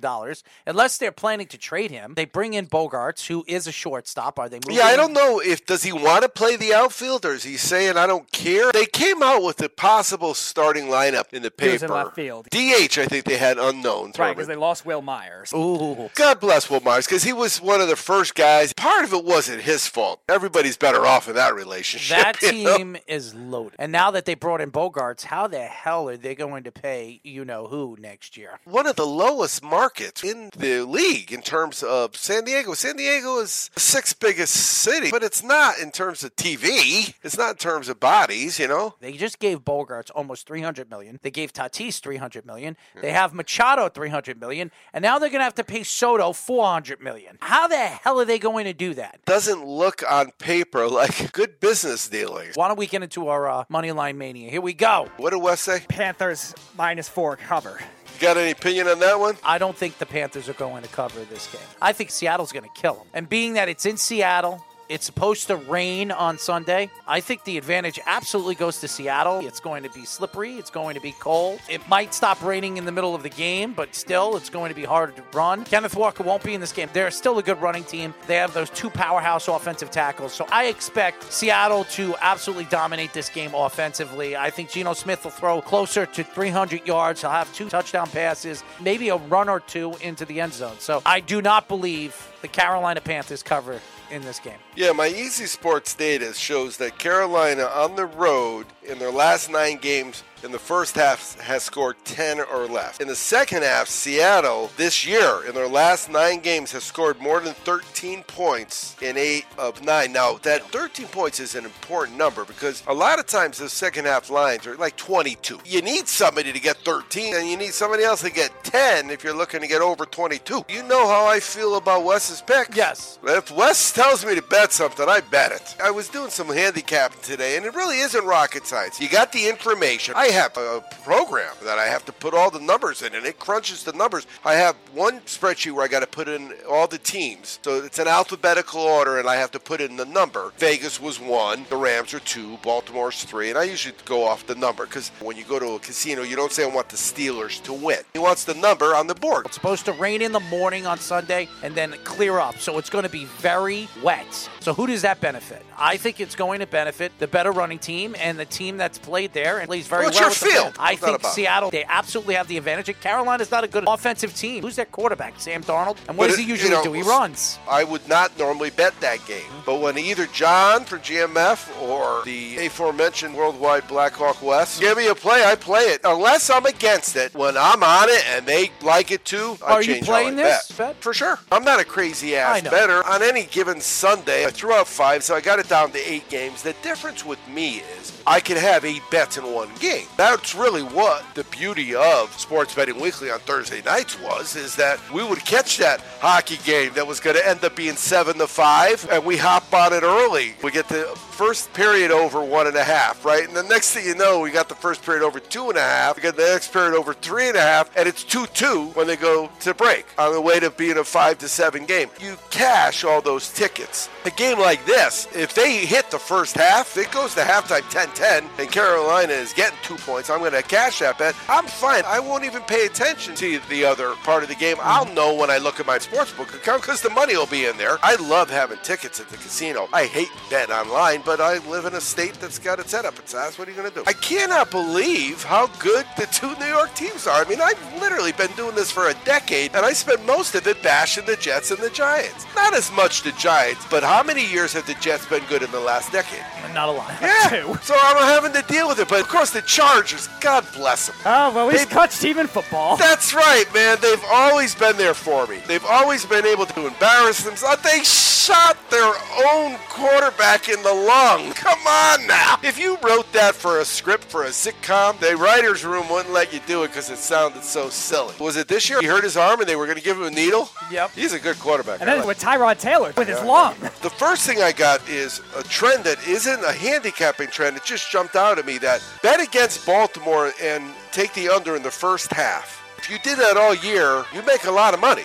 Because the record is incredible. 12 games, that's 24 bets. It was like 22 and 2. I'm blessed that I'm on a few radio stations, and I try whenever possible to give you guys winners, and I believe they're winners. I'm going to give them winners. I talked to Billy Elvis. He's on Sports Rap, Lima, Ohio, and him and I, when we were on the radio back in the day, we did a live show. So he's live on the air in Ohio, and I'm live on the air in San Diego, and we did a crossover. And it was like 2,400 miles, 2,442. We called it a 2,442 mile crossover. So we're on each other's station at the same time. That's a pretty cool idea. I said there's a lot of important games. What I'm finding This is the worst week of football. Cleveland and Cincinnati, Houston and Dallas, Minnesota and Detroit. So I'm talking to an Ohio radio station about a Cleveland Cincinnati game. It's a big deal. It'd be like if the Jets and the Giants They're were playing. Cleveland's garbage. Cincinnati could be the number two seed in the AFC if they keep winning out. They're playing a Cleveland team that has a quarterback that hasn't played in two years. It's going to take him at least a half a season to How, learn the offense. how do you think the Cleveland fans feel about watching that game Thursday, night? They saw a quarterback get lucky. He just played quarterback like he knowed how to play quarterback since he was a kid. He was in eighth grade playing quarterback. So wait a He was second. in high school playing so quarterback. watching the final play where he scored the touchdown, you think that wasn't lucky? No, he was going to get hit. He said, I got to throw the ball. I'm going to throw it to where I think it would go. And he just threw it it He worked. threw the ball up there. Right, but He it landed in the guy's chest. Yes. All I'm saying is, He wasn't even looking you give him. give him a week, you let him get in the playbook, and he'll start throwing picks. You get dropped off the plane on Tuesday. They kind of rolled him out of the door, and the plane took off again. Just dropped him off and set him on his As way. of I right now, he looks like he's going to be the starting quarterback next year Yeah, for the well, Rams well, right because now, Matthew the- Stafford could be done. what he does, you gotta love the guy in terms of the rah rah. I don't. When it comes to being a top quarterback, he just isn't on the list. He's not even in the top 32. No, of course not. He got kicked out of Cleveland, then he got kicked out of Carolina, and, and he's he'll the- be kicked the- out over there too. How many quarterbacks have the Rams had? This is their fourth one this year. The Stafford Yeah. started the year. They had Bryce Perkins and John Wolford, and now Baker Wonderful Mayfield. But quarterback class. The Raiders have now blown four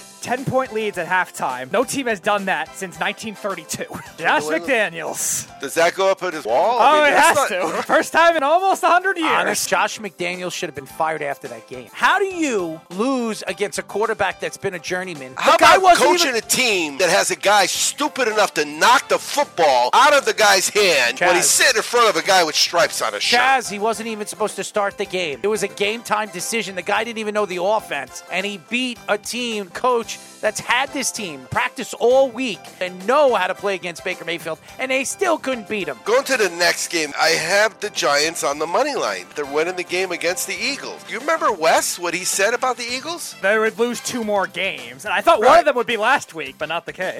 Mo from the Mo Radio Show. He calls it the WTF money, but we call it the big wheel money. You know the big wheel? The pretty girl, she's just gorgeous. 21. Vanna White. 5'11, you know, the and wheel, she's got legs that just don't stop. And she's in front of this wheel at the very beginning of the casino. Hardly wearing any clothes, and your choices are 1, 5, 10, 20, and 100. And there's like 100, and there's like two 20s. And you spin the big wheel, and you throw a Speedy, 20 that's on the there. closest thing Chaz is going to get by cheating on his wife. Yeah, there you go. If I would ever win any money on the wheel, maybe the girl would have a shot with me, but they always take my $20. When you're taking a team that is getting a touchdown, you're basically saying something's going to happen that shouldn't have happened because otherwise they wouldn't be a touchdown underdog. But do you really remember how many weeks we've talked about the Meadowlands? When the Giants play at the Meadowlands, the games go under the number. Mm-hmm. And it's a very high number. It's like 22 out of 24. Data says it's going to be under, so I trust the data. And the only way it can go under is if it gets ugly. Philly does something stupid. A quarterback getting hurt would be the shocking to you. That happens every single week in the NFL.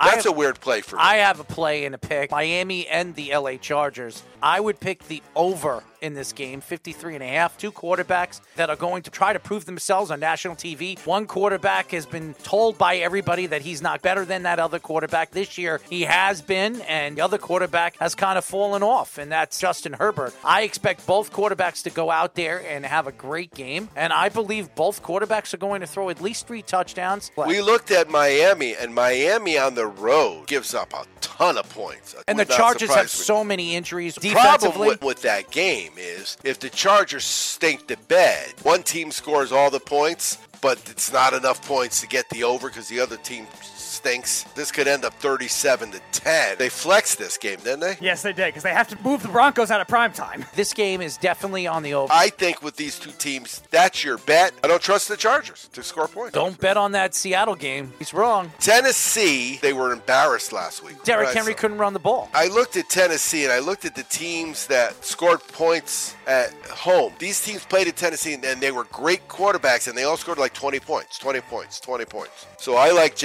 Jacksonville's team total under and I think Jacksonville's going to get whacked. Now the data shows that Jacksonville never covers against the spread. Literally 90% of the time they don't cover. Tennessee till the game against Philly, eight straight weeks where they won and the game went under. I would imagine if this game doesn't stay under, it's because Tennessee scores more points, but I don't see Jacksonville scoring many. So I like those team total unders about halfway through the game. What it's if- hard to watch an under in the beginning because all it takes is one fumble by Tennessee deep in the end, and Jacksonville gets a quick touchdown, and it messes with your head. But if you can get to halftime and it's you know 14 to three, and you've got a team that they're under 17 and they've only got three at halftime, well, then the second half's fun. When you're winning a bet and you're in no risk of losing that bet, it doesn't matter the sport. It's fun to watch. What about the overall over under though? That's 41 for that game. You don't think that's a bit low? No, because all Tennessee does is stop people from scoring, and they're not a scoring powerhouse. When I looked at the numbers, it was all use. I think Tennessee it's- games stay under the number. I think it's Tennessee on the over in this game. I think they're going to be able to run in this game. Jacksonville has had problems against power backs. It's going to be very hard back to back weeks to knock off Derrick Henry. they got to have a chip on their shoulders. you I know? expect Derrick Henry to get himself two touchdowns and close to 100 yards in this game against the Jacksonville Jaguars front seven. And in the last couple of weeks have not played well. I This is a like better- Tennessee, but I'm also adding Jacksonville team total on there. You understand the concept of all the opportunities that are out there in sports betting nowadays. You can have one handicap and opinion, and it gets you three or four bets you win. I've got you an upset that you could bet on. Detroit knocks off Minnesota this week in Detroit. gave that play out. That is my best bet of the weekend is the over in that game. Everybody seems to love Detroit this week. All I you're do. hearing is they're the up and coming team and Minnesota's getting disrespected. Their Bottom line secondary is, is garbage. at the beginning of the year, Detroit Chaz- was two different teams. If they were on the road, they were terrible, and if they were at home, they were good. And they got just got a little better on the road. But at home, all they do is score points. I'm hoping this game is like 28-20 at Chaz, halftime. if I'll the be Jets had a competent offensive coordinator, the game would have been over in the third quarter. There was no way the Jets lose that game if Mike LaFleur was actually a good offensive coordinator. They should have won that game. They should have, and Minnesota should not be 10 and 2. They're going into this Detroit Lions game thinking that they're better than everybody else and they're the second best team in all of the NFL. They're not. They're not even close. I wouldn't even say they're a top 5 team. You know what I asked someone about this game earlier in the day? Which of these quarterbacks has been in a Super Bowl recently? Jared Goff. I think Jared Goff's a better quarterback. I trust him more to make the right decision, and I think he has weapons over there. Williams is playing this week. This is his first game back from his torn ACL. I expect him to be a big part. Look at that offense. If Brown and Williams turns out to be a deep threat, you're talking about two dominant forces on both sides of the field. So this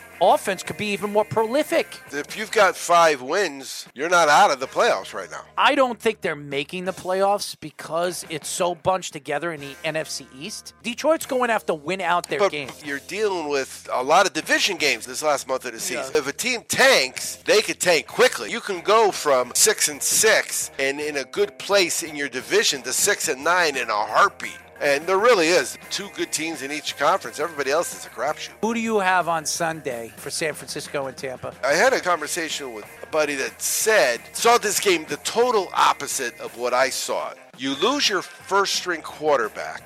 And we talked about this with the Rams. What are the Rams' record? It's a really poor record. I only watched the last three minutes of that game. I happened to be downstairs because I'm doing wake and bake. It was a horrible, boring game. No, I I a- only saw Arrow the last three minutes and 19 I- I'm telling you, seconds. I watched the something like that. game when I was DJing. It was a horrible, boring game, and Josh McDaniels should be fired. How are you Right. an offensive-minded coach? But I only watched the last three minutes, and the last three minutes was really cool. The Rams are again using four quarterbacks. San Francisco's on their third quarterback. There's no reason for them to be good. Yet where are they? They lead their division. They got the number one defense, and they got an offensive coordinator who's going to make sure that this kid does not lose this game. But do I want to be in a position where they're winning something to three points less than that? Say it's 27 24 and the line is three and a half. Don't want to have to worry about this kid covering. He's their third string quarterback. I just want them to win the game. So I'm taking San Francisco on the money line. Tampa Bay, their unders are amazingly poor. They've got out of 24 games. My son came in last time, they were on prime time. He goes, What do you think about this game? I said, All I know, Tampa Bay don't score and it goes under every single week. They got a pretty good defense, Yeah, but they they, don't shouldn't have score. won. It stayed under, right?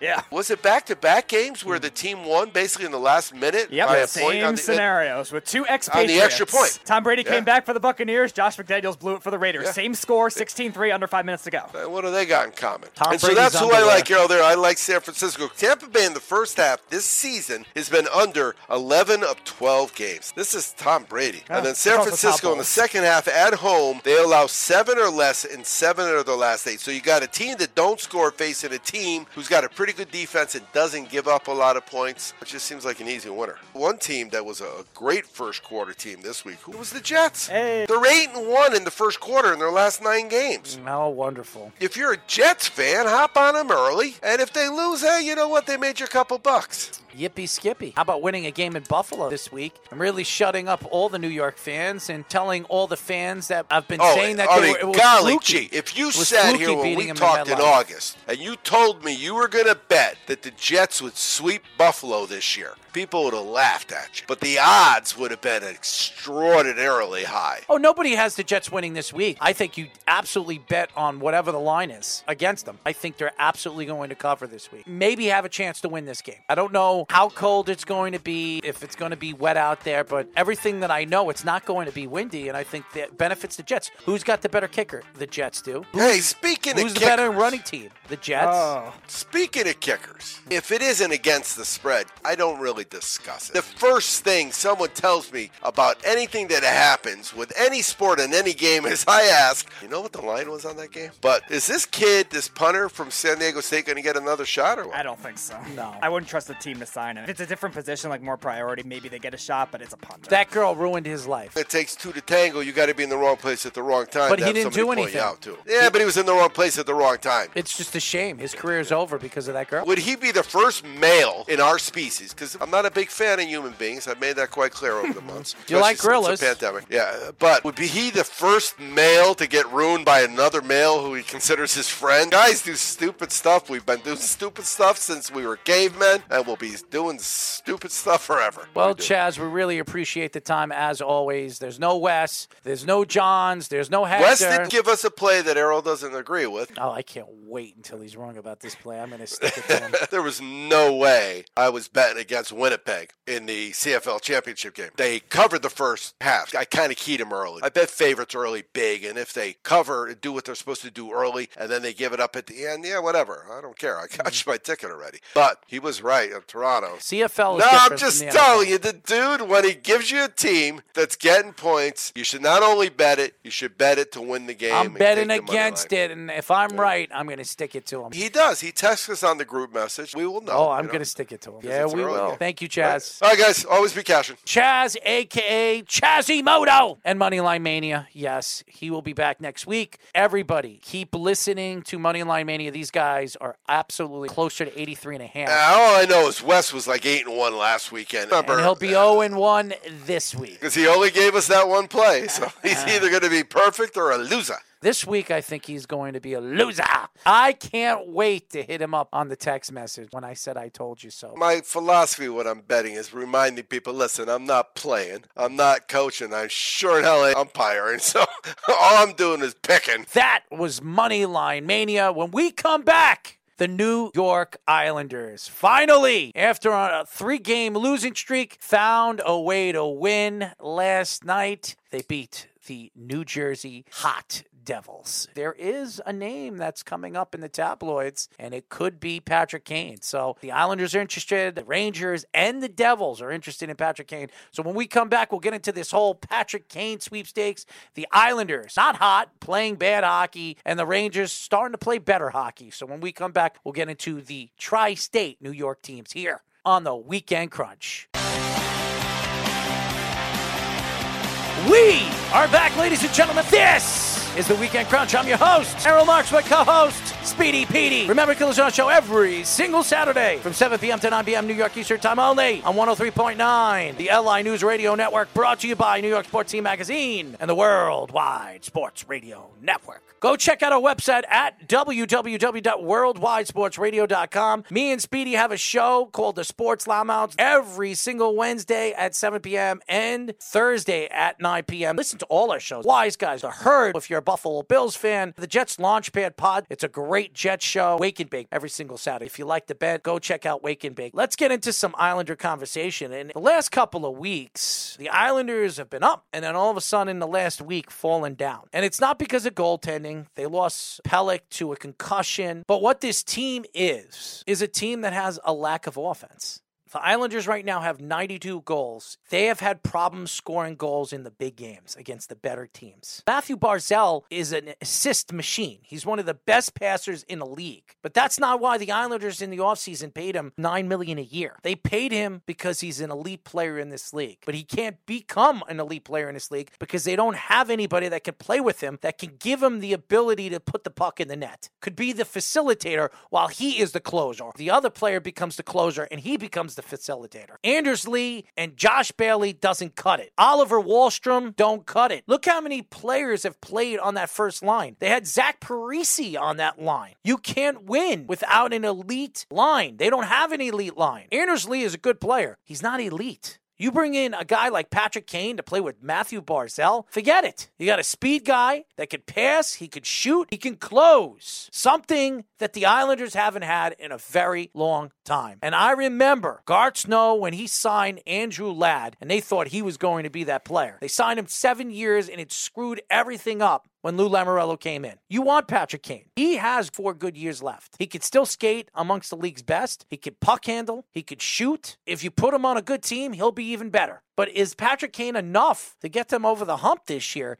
if they make the playoffs? And the answer is no. They need another offensive minded player to play on another one of those lines. You need to have an elite line when you get into the playoffs. You need a line. If you put them on the ice and you say, I need a goal, they could go out there and find one. They don't have that line. They're pretty good on every one of their lines. And Mathew Barzal is their most talented player. I think Sorokin is their best. And then there's the Rangers. The Rangers have not played well this year but are starting to play a little bit better. And they're only a point behind Carolina, Pittsburgh, and the Islanders at 34. And I believe that this division is going to be so close all the way to the end. Devils that have 43, which I think eventually will come down to life. Yeah. But the Rangers need to find offense as well. They're not scoring a lot of goals. Out of all these teams that are fighting for a playoff spot, they have the second least amount of goals. Carolina has 77, but they're one of the best defensive teams in the league and have mm. great goaltending. The Rangers have 89 goals and 82 goals against. And that's a number that's really, really high. 82 goals when you have Shesterkin. It's only started to improve recently. Really bad for a while, especially that West Coast trip.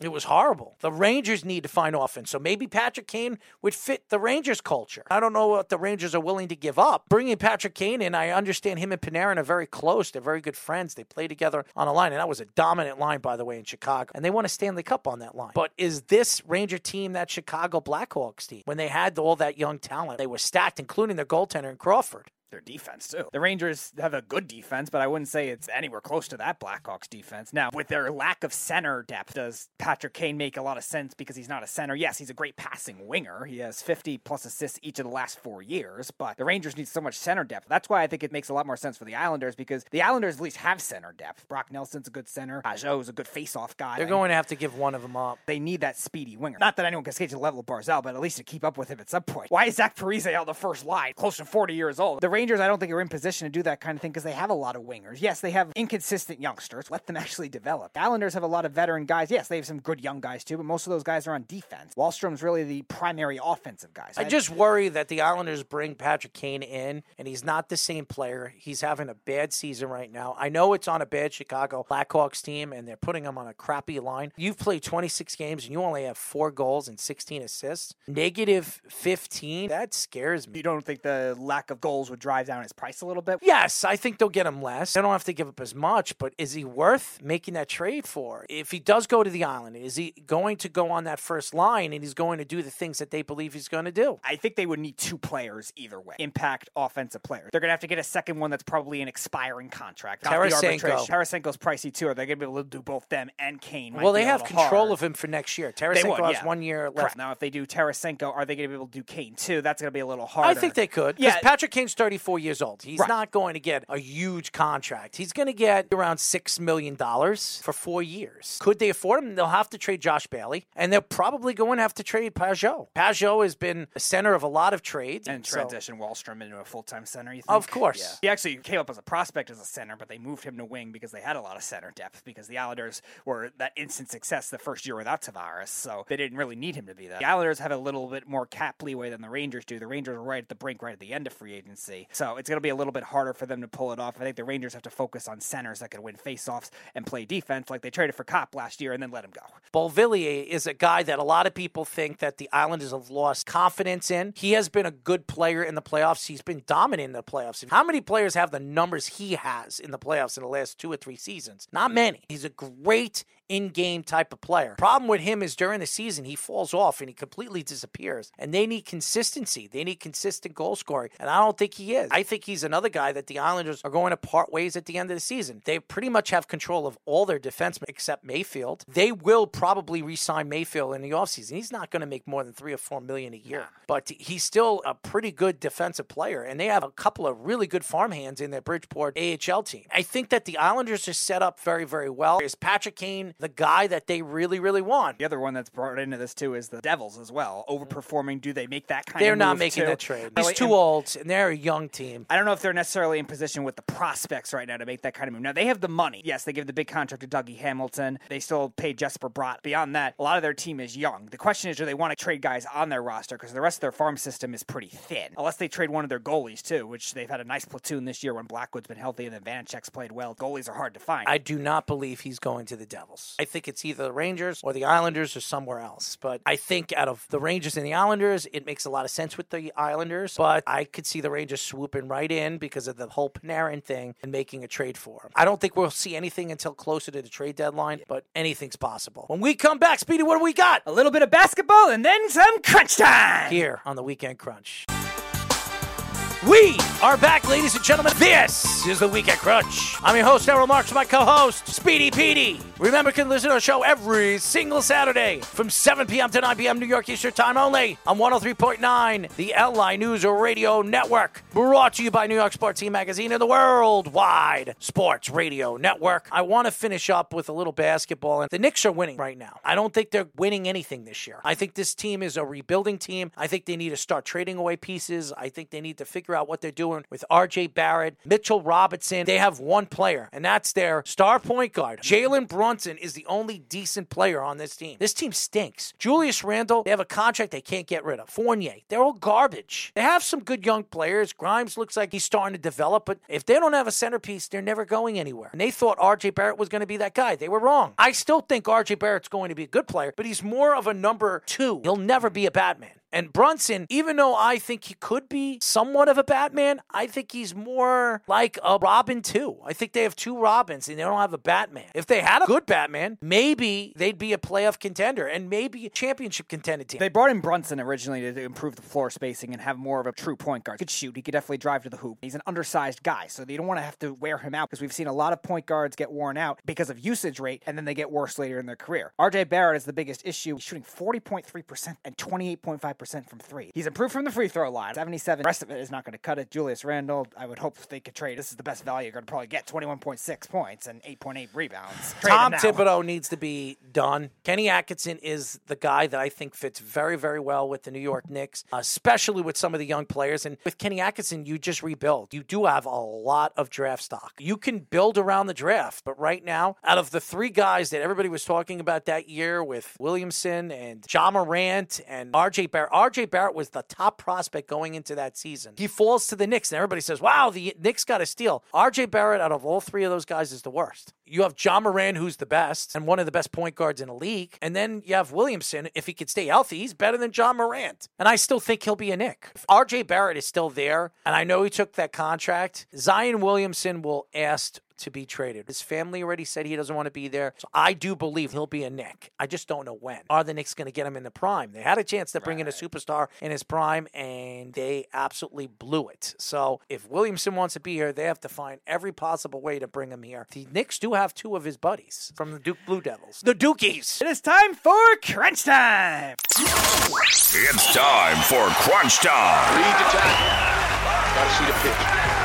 All right, let's start with some baseball. Buy or sell. Now it's Xander Bogaerts being signed by the Padres. Fernando Tatis will be traded. I'm going to sell that. We have to see what he is on the field. If he's a good player again without steroids, why would they trade him? He's too talented a player. He's a five-tool player. He can hit for average. Maybe he doesn't hit as many home runs, but it doesn't matter. Shifting is now gone. He's still a fantastic player. I believe that they won't trade him, so I will sell it. I'm going to buy it. I think they realizing they went to the LCS without him last year. I think they have a lot of confidence in a lot of the other talent around him. They've been good at, making good trades when they need to, and I think Bogaerts they trust as a durable veteran leader that has World Series and playoff experience to take them to that next level. I think they will trade Tatis. I think his issues are being mounted where they could overcome it last year, so I will buy that. The youngster Brock Purdy will have more passing yards than Tom Brady. I buy it. I don't know what's going on with Tom Brady. The offensive line isn't protecting him. They put a lot of stress on him, and he has to make more plays in the open field that he never did with the Patriots. He never had to do when he won the Super Bowl with the Buccaneers a couple of years ago. I just don't know if this Buccaneer team is ready to win this year. I think this is his last year, and I think he'll be done watching this garbage of an offensive line. But Purdy is going to be the better quarterback. He has the better offensive line, and he has the better defense that's going to get at Tom Brady big time. So I absolutely buy it. I'm going to buy it too. You don't need net yardage to have more passing yards. You can just rely on yards after the catch, which I think the Niners could do. I think Christian McCaffrey will have a lot of receiving yards. I think Deebo Samuel after the catch is going to be a big thing against an older Buccaneers defense. So I absolutely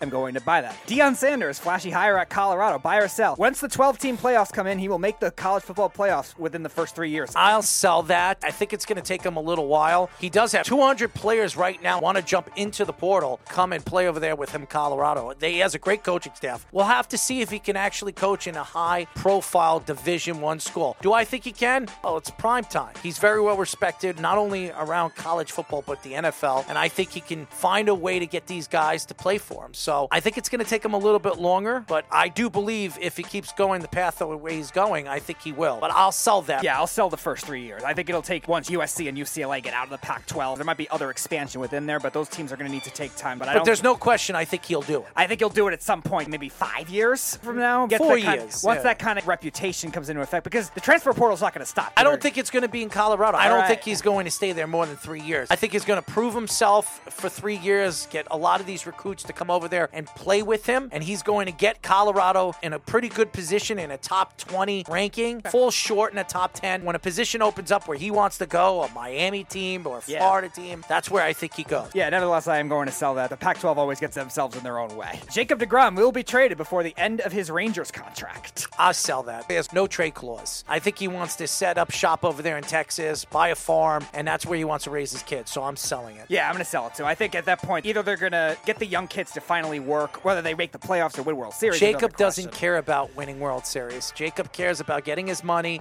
and raising his kids and leaving everybody behind, including the press. He doesn't want to deal with the press. But I do think there's a path where they could get better later because I do think they have enough offensive talent. It's just a matter of if they can get all the pitching with the rest of the money they have. So I am going to sell that. Garrett Wilson will have more catches or receiving yards than Stefon Diggs. I'm going to buy it. I like what I've seen with Garrett Wilson, the confidence level, what he has done against top end type of corners this year. Patrick Peterson last week couldn't stop him. They tried to double team, they tried to triple team him, they couldn't stop him in the open field. Eight catches for 160 yards. I think it's going to be a little bit of the same. He's not going to have 160 yards against White, but I think he can have close to 100 yards. But I think he is going to cause a big mismatch in the open field because you could put him in the slot, you could put him on the outside, you can move him all over the field, and they love to do it. And, and he's a guy that doesn't drop the ball. So, yeah, I'm going to buy it. Yeah, I'm going to buy it. I think he'll have more catches than Diggs does. I think Diggs will have some big plays. Yeah, I do too. It's just not a good red zone team. Yeah, they maneuvered him around the field in the first meeting very well. That's why he did have a big game, even though he was shut down in the fourth quarter. Stefon Diggs, I think, will still have more yards, but I think Garrett Wilson will have more catches. I think they'll get him more involved after the catch against a Bills secondary that's banged up. So I am going to buy that. The Yankees will sign Carlos Rodon. Absolutely buy it. I think they're planning to do it by the end of this weekend. If they don't do it, they're going to be attacked because they gave Aaron Judge $360 million. I think the Yankees want to open up their pocket. I think the Yankees have a plan moving forward with Brian Cashman. And if they can boost up this starting rotation, add a little pitches in that bullpen, they find a hitter here and there. They have a very good farm system. They trust the farm system will be up and ready to go this year. So I'd buy it, baby. Yeah, I'm buying it too. That's a good contract. Six years, $30 million a year that I think is perfect for what Brian Cashman likes to do. He likes left handed pitching, he likes pitchers that he can control, and young guys. I think it's a perfect match made in heaven for that. And Carlos Rodon wants to win, and the Yankees have a great chance to do that. I'm he grew up a Yankee that. fan too, by the way. That definitely helps the cause. I will buy it. All right, last one. Both Tua Tagovailoa and Justin Herbert will have 250 plus yards and 100%. two plus touchdowns. Hundred percent. This is going to be an absolute war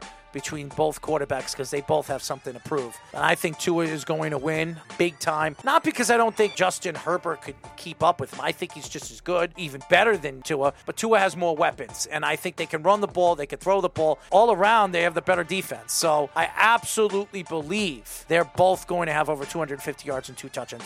I'm going to buy it. This one I'll disagree. I'm going to sell this one only because I think Miami's going to run really well in this game. The Chargers can't stop the run. Jeff Wilson has been a great player since he's come over to Miami. He only really struggled against his former team last week in the 49ers. They got Raheem Mostert back. I think they're going to go up big where they're not going to have to throw as much. I think he'll do well. I think he'll have 220 something and two touchdowns. Herbert definitely will. I think he'll have to throw the ball a lot in this game to be able to come back, but I don't think Tua does because I think that running game will help him. I will sell it. Before we go, I want to announce that Brittney Griner is now home for all that crap that happened over there in Russia. 11 months in the jails over there, and I could only imagine what she has seen. The Russian jails are one of the worst in the world. And for the fact that uh, a six foot 10 woman dealt with all the crap that she's dealt with over the last couple of months. I feel bad. But you know, if she wasn't a superstar player, WNBA superstar, she was some Joe Schmo like me and you, we would still be sitting behind bars. It's crazy. But then again, I'm happy that she's home. I'm happy that she's safe. Shout out to the Griner family. Absolutely. That's it for our show, ladies and gentlemen. Thank you to Adam Silverstein for joining us,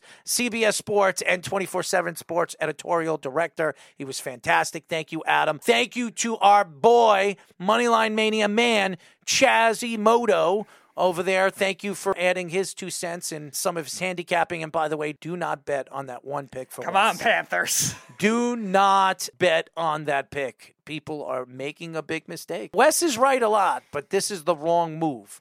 I just hope saying. he's right. This is the wrong move, baby. That's it for our show. Thank you to all the fans. Keep listening to us. We love entertaining you guys, and we'll be back next week with some new craziness and great content, as always. Good night.